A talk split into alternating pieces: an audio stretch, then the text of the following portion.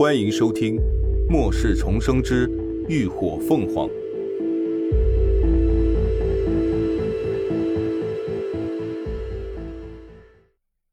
第156集，一片混乱。那噬吃兽吃痛之下，立刻挥舞着利爪朝身后抓挠而去，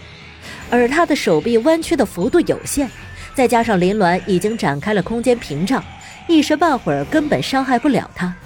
顿时急得他上蹿下跳，试图摆脱掉他。秦志远等人见此，也齐齐地朝着另一只噬吃兽攻击而去。两道雷电闪烁着从秦志远的掌心激射而出，犹如两条雷龙一般，朝着那噬吃兽飞快地蔓延而去，瞬间就缠绕上他的四肢。一阵噼里啪啦的电击声后，顿时麻痹了他的神经。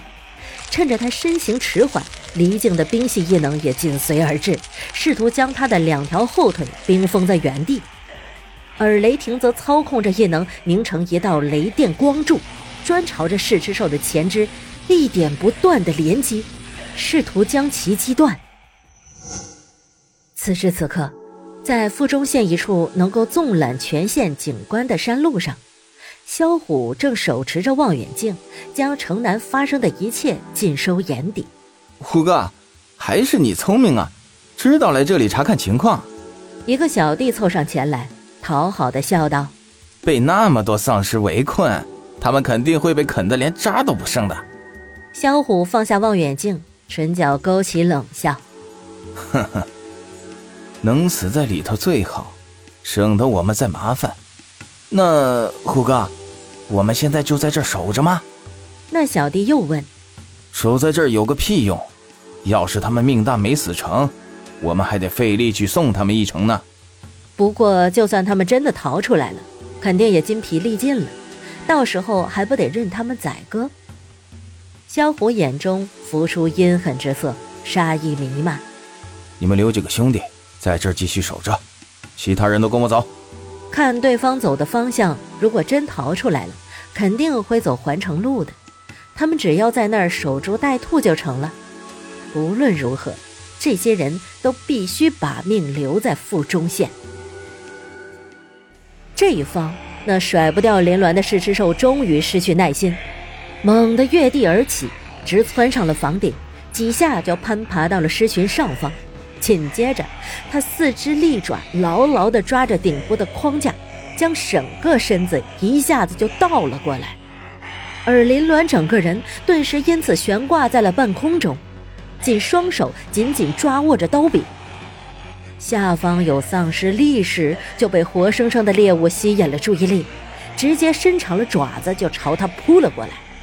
林鸾眼疾手快，双腿直接朝那利爪一踹，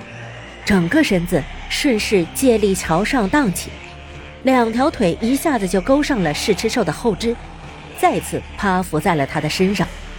然而在重力的吸引下，想要维持这样的姿势极其困难。眼看大伙儿都已经精疲力尽，林鸾眉心一蹙，紧接着再一次将精神力铺展开来，感应周围的精神波动。随着不断的抽丝剥茧，他很快就捕捉到了控制噬吃兽的精神力，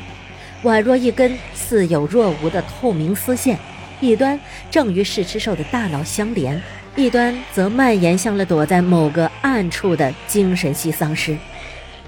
林鸾凝了凝神，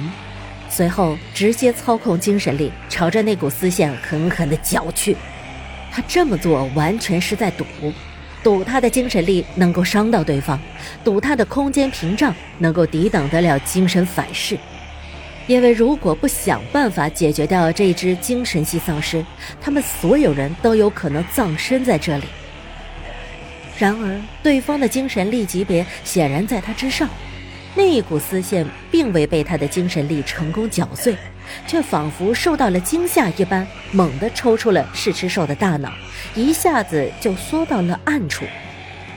林鸾的眸光一亮，顾不得大脑被精神力反噬引起的刺痛折磨，迅速趁此时机屈腿登上了噬吃兽的脊背，顺势腾身而起，迅速探手攀上了一旁的货架。而后他双脚悬空，奋力一荡，又尽全身的力气朝噬吃兽的脖间踹去。那噬吃兽刚从被操控中脱离，